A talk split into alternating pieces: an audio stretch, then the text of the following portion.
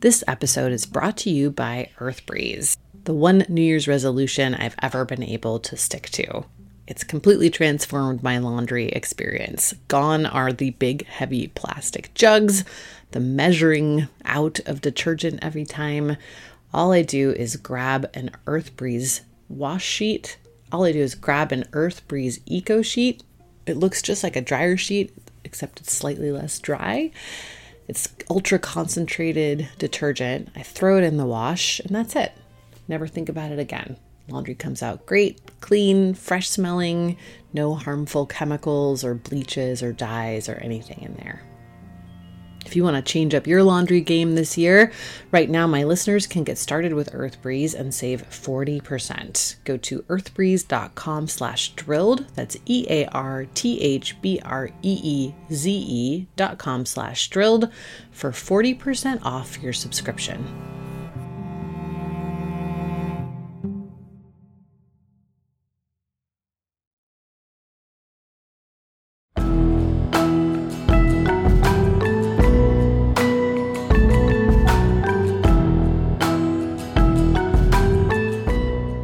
Previously on Drilled. My only regret is that I did not try hard enough to keep them out. Is they need to try everything to keep them out. They do not want Formosa in there. That was Diane Wilson in Texas talking about her 30 year battle with Taiwanese petrochemical company Formosa. In Diane's defense, she didn't know Formosa was coming to her town. She didn't know about them at all until they'd been there a while and started planning a massive expansion. In Louisiana, where the company is hoping to build a $9 billion complex with 14 different plants, it's a different story.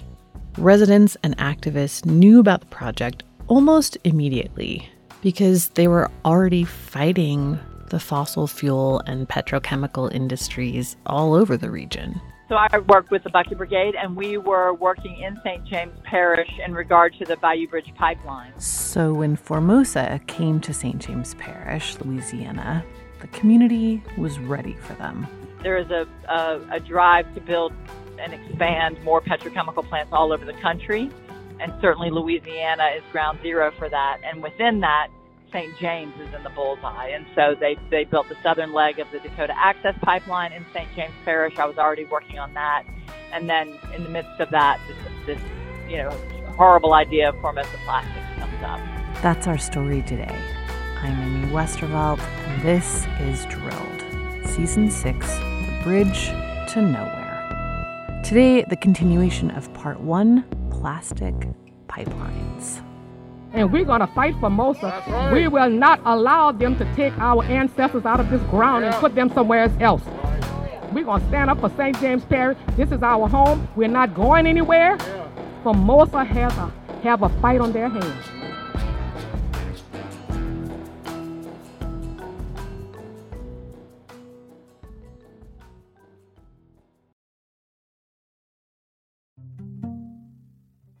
New Year's resolutions are almost destined to fail. I resolve almost every year to work less, and we all know it's not going to happen.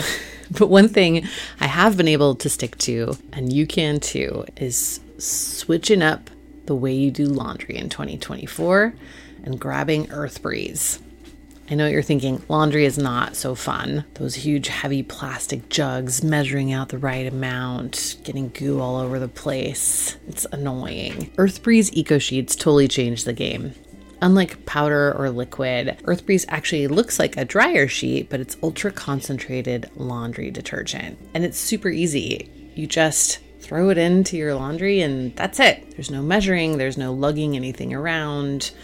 Your laundry comes out clean, it smells great. I love it. It's genuinely made my life easier. It's also dermatologist tested, hypoallergenic, free of bleach and dyes, so it's perfect for every load. You'll never run out of detergent again thanks to Earth Breeze's easy, flexible subscription. You can adjust, pause, or cancel at any time with no hidden fees or penalties, and you save a whopping 40% when you subscribe. Plus, shipping is always free, and Eco Sheets are packaged in a slim cardboard envelope that saves a ton of space. It also gets rid of one more plastic thing in your life. And the company has donated over 100 million loads of laundry and counting to those in need. Right now, my listeners can get started with Earth Breeze and save 40%. 40, 40. Go to earthbreeze.com slash drilled. That's E-A-R-T-H-B-R-E-E-Z-E dot com slash drilled for 40% off your subscription.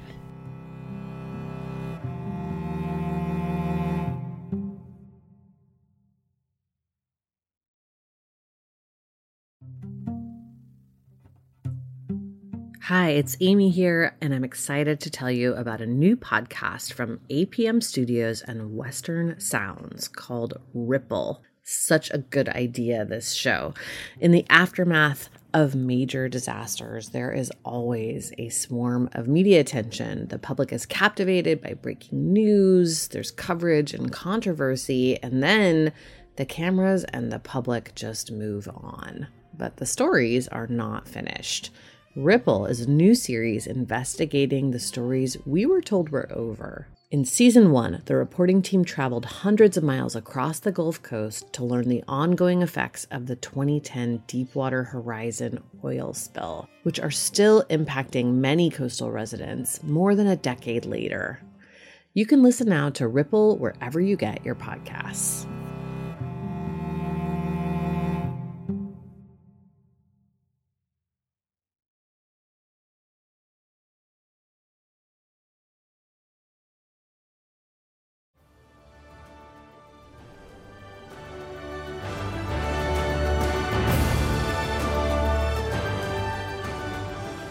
Triumphant music you hear is the soundtrack to a 23 minute promotional video Formosa Plastics posted to YouTube in January 2021. Here's how they describe this project in St. James Parish. FPG will continue to build downstream petrochemical plants and also plans to invest 9.4 billion US dollars to build a large petrochemical complex in Louisiana. FPG will also evaluate the feasibility of expanding its investments in the future. So, like we talked about last episode, Formosa's taking advantage of cheap shale gas in the US to fuel its build out of petrochemical plants. Shale gas is another term for natural gas or fracked gas or fossil gas. It's the stuff a lot of US companies have been drilling out of rocks over the past decade. Part of the reason Formosa is expanding so much in the US is not just because of all the cheap gas, it's also because the government in its home country, Taiwan, refused to give the company permits. It's violated so many environmental regulations over the years that it's considered a bad actor. So, Formosa looked around the world for a place to expand, maybe somewhere with weaker environmental regulations, and they found it in the American South. But while state officials welcomed them with open arms, they may have underestimated local residents. And this isn't just any plant, but it's being called the largest facility in the state, producing products like plastic bottles and grocery bags. So, what's at stake for people like Sharon, who have called St. James home all her life, and who really benefits from the petrochemical industry? Almost immediately, the community in St. James Parish started asking questions about how exactly this new plant Formosa was planning was going to benefit them. Sharon Lavigne saw nothing good about the plan right from the jump. When I heard that Formosa was coming into St. James, the governor announced it in the spring of 2018. That's when I first heard about it.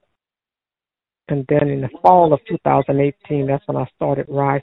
James. I started in my house.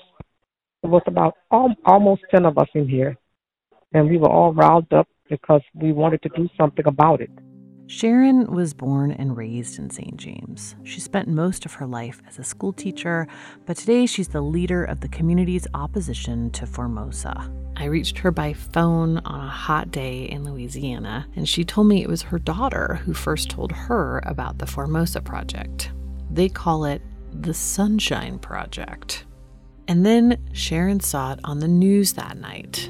It was presented like a done deal. The parish council, the governor, everyone had signed off on it. But within weeks, Sharon had invited her neighbors over to her house to talk about what they were going to do. That day, she started a faith based activist group to fight the project, Rise St. James. And she's devoted every minute of her life to the effort ever since. Rise joined up with other groups in the area, and they started marching, protesting, and looking for legal help. Within a few months, Formosa was back on the local news, but this time the story was Sharon and her opposition to the project. Here she is on WWL TV. When they said Formosa was coming in, looked like something inside of me just clicked because it's coming right next to me. It's almost two miles from, from, from where they want to build. Sharon lives in St. James Parish, right in that bullseye Anne Rolfes was talking about. It's smack in the middle of what's called Cancer Alley on the Gulf Coast, a stretch of the Mississippi River from Baton Rouge to New Orleans that's currently home to more than 200 oil refineries, petrochemical plants, and manufacturing sites. And, no surprise, some of the highest cancer and asthma rates in the country. Sharon's a retired schoolteacher, and she remembers what life was like before her home earned the nickname Cancer Alley. It wasn't even that long ago. When I was a little girl, we had beautiful trees, pecan trees, fruit trees. My daddy raised our foods, and we lived off the land. Everything was so vibrant and so pretty. The green grass and everything. Then back in the 60s, that's when the fur industry came down in St. James. The bulk of that industry is concentrated in the black neighborhoods of St. James Parish. If you look at the demographics of the parish, it seems very mixed. Almost exactly 50% black, 50% white. But those chemical facilities are also concentrated in the districts of St. James Parish that are predominantly black. This is Jane Patton. She was born and raised in Louisiana and now works as both a campaigner for the Center for International Environmental Law and as the director of No Waste Louisiana. So, the parts of St. James Parish that are predominantly white have significantly fewer and in, in at least the case in the case of at least one district there are no chemical plants um, in that majority white district and yet the two majority black districts in st james have almost all of the petrochemical footprint plastics production capacity uh, an aluminum plant there are several oil refineries so this is a very significant industrial footprint and and it's very visible when you're driving around the parish.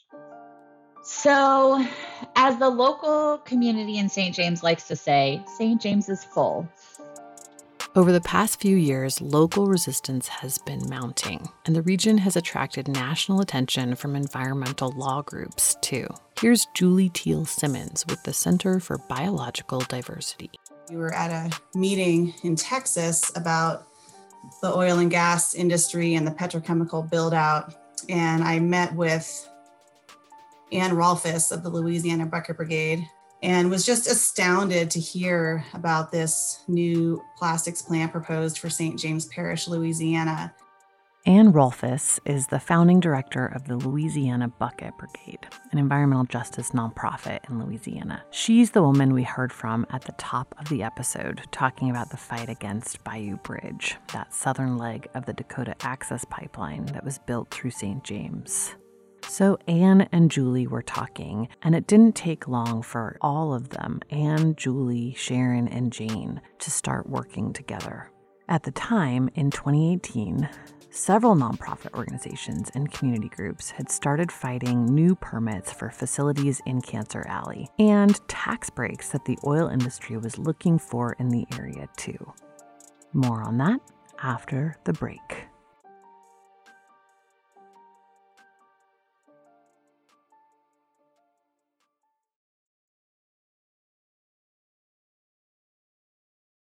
In 2016, the governor, in response to a lot of organizing and advocacy, the Louisiana governor, John Bel Edwards, issued an executive order uh, changing the way that the, the exemptions for local property taxes were granted. Uh, so instead of having a state board do it and they always got a rubber stamp, they then had to get approval from each local permitting authority.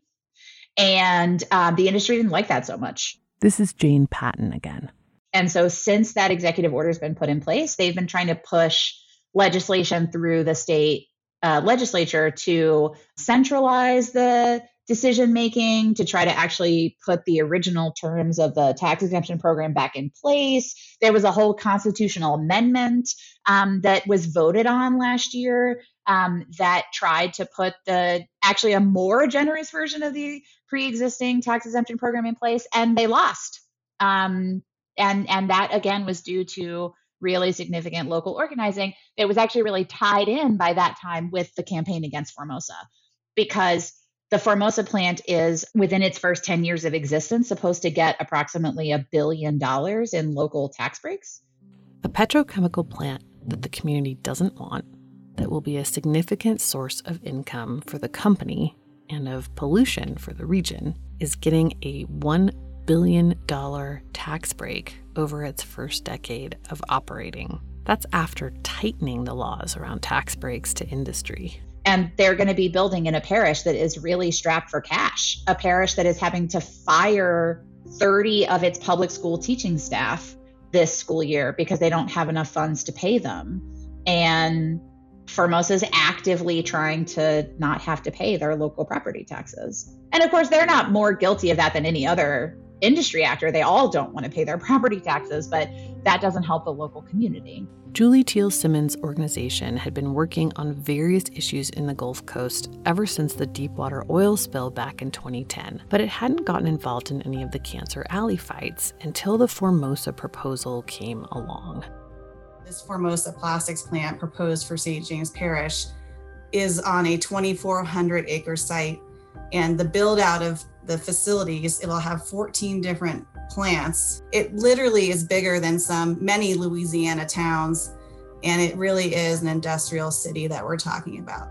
Over in Texas, Diane Wilson heard about it too, and she was worried. Those people in Louisiana, in St. James Parish, in that little that's what they got to look for. They got no idea. It will destroy everything they got.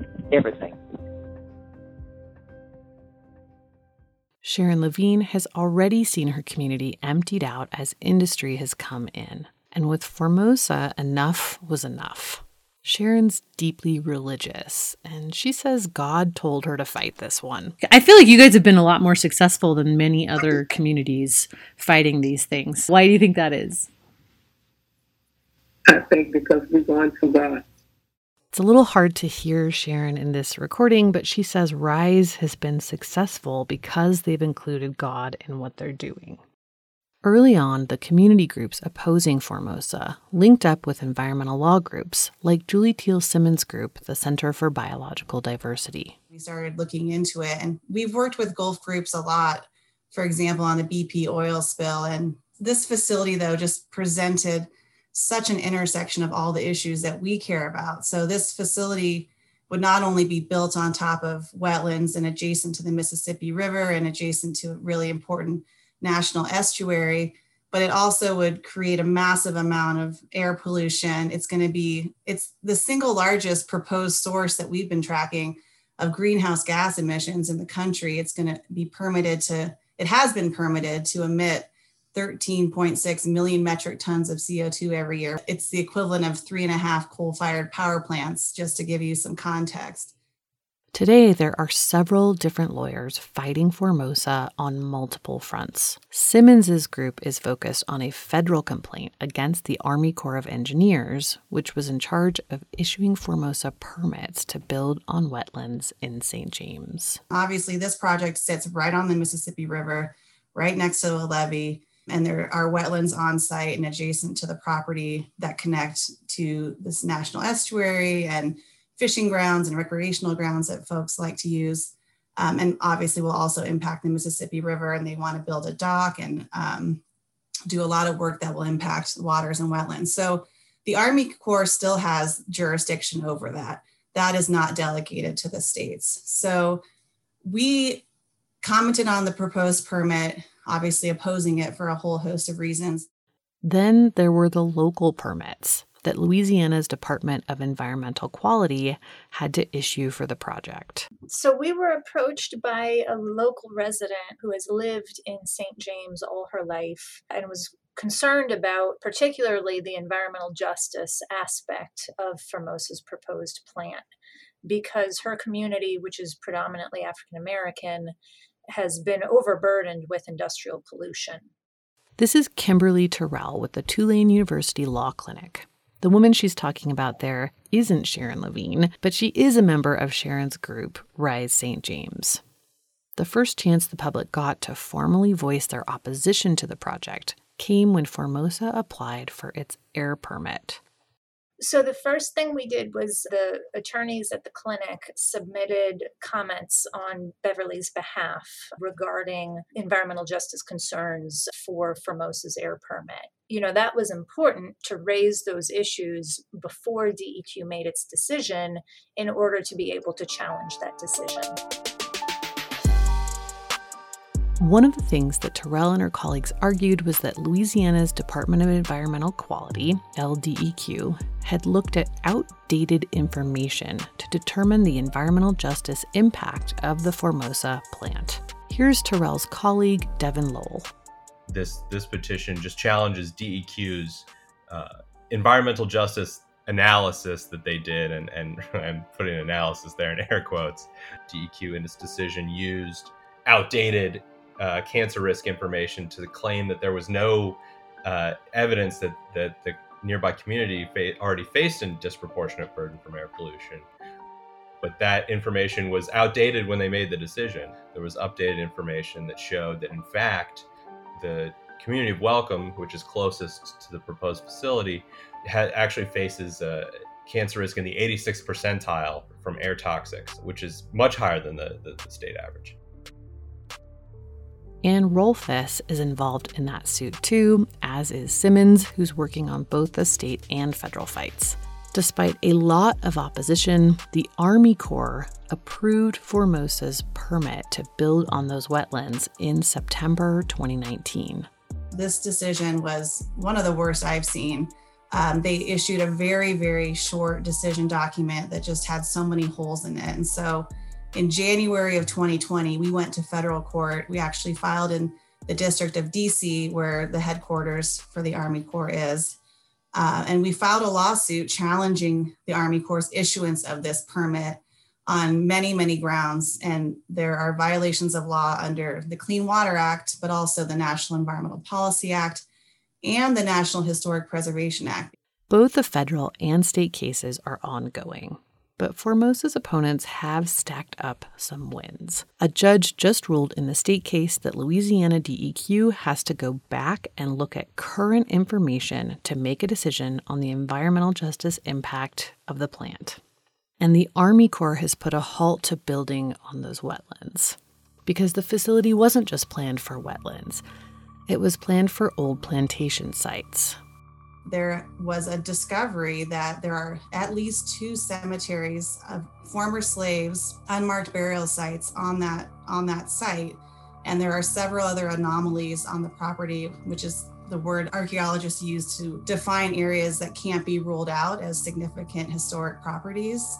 So we also had a claim in our lawsuit stating that the army corps violated the national historic uh, preservation act by failing to adequately assess and protect those sites. That made this a constitutional case, too, and the Center for Constitutional Rights came on board to help. And so we, we've been assisting Rise St. James in other ways through helping them uh, unearth the information about the burial sites on the property, make sure that they can have access to those sites. This is Pam Spees, senior staff attorney with the Center for Constitutional Rights. She filed a public records request to see if she could figure out if Formosa knew about the graveyard before it submitted its plan. What we know from the public records request is that the company was actually wanting to remove cemetery if they found it on the Acadia plantation because where that site was located is where they wanted to place a utility plant that would power the this because this complex is so massive right it's going to need its own utility plant. And that's exactly where it was going to be located. So if they found graves on that site they were in the position of having to either reconfigure all of the site plans or seek permission to remove those remains which would have been a really big deal. So I, I would imagine it's because either they just didn't think about it and didn't think it's worth reporting out and, and nobody would care, or they realized that people would care a whole lot and um, didn't want to call too much attention to it. Whatever happened, it was good enough to pause the project, at least the bit that the Army Corps permitted, until next year but it was more than just a delay. This news also brought a lot of negative attention and national press to the project. When Sharon Lavigne wanted to have a Juneteenth celebration at the site of the graveyard, her petition was initially denied, but she fought that decision and she won. She and her group had that celebration, first in 2020 and again this June. Oh, we sang. We had a whole a whole agenda. We sang, we had an opening prayer. And I'd like to turn this into sacred ground by a blessing with holy water. The ministers blessed the grave site. Some people gave uh, some accountability of what they experienced in St. James and some of the little history of different things in St. James. For Spees, it sent a powerful message. Well, I think the Graves have done something very profound. They have really erased what was an imaginary line between the past and present. Mm. Um, I, you know, I think it, it made it. It's all, it's all very present right now. The the, you know, and I certainly think for folks in Rise and in the community, um, the rediscovered connection to these graves is so profound and it it gives them more strength and and um, courage and commitment to the struggle and they certainly i don't think there's any way you can divorce what's happening now in terms of the siting of these facilities and who's bearing the biggest burden from the history of slavery in that in that area it's all there's a straight line connecting it all Next time on Drilled, what happened when the pandemic made plastic a little more appealing? There's a remarkable instance of this where you have an industry representative actually fantasizing, and I'm using this word very advisedly, fantasizing that they'll be able to get the public to wrap bananas and apples in plastic packaging in the name of hygiene and fighting the COVID pandemic. And if there, and I think that that is a testament to you know how overly optimistic the industry is about about how it's going to be able to exploit COVID-19 to fill that gap in plastic demand.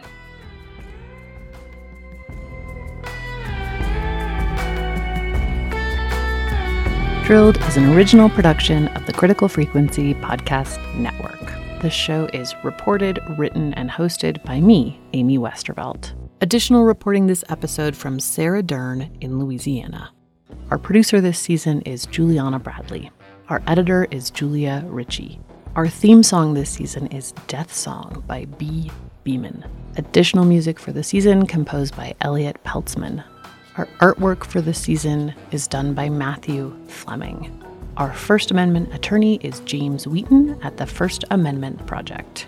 You can find additional reporting and photos for this season on our Twitter feed at We Are Drilled or online at drillednews.com.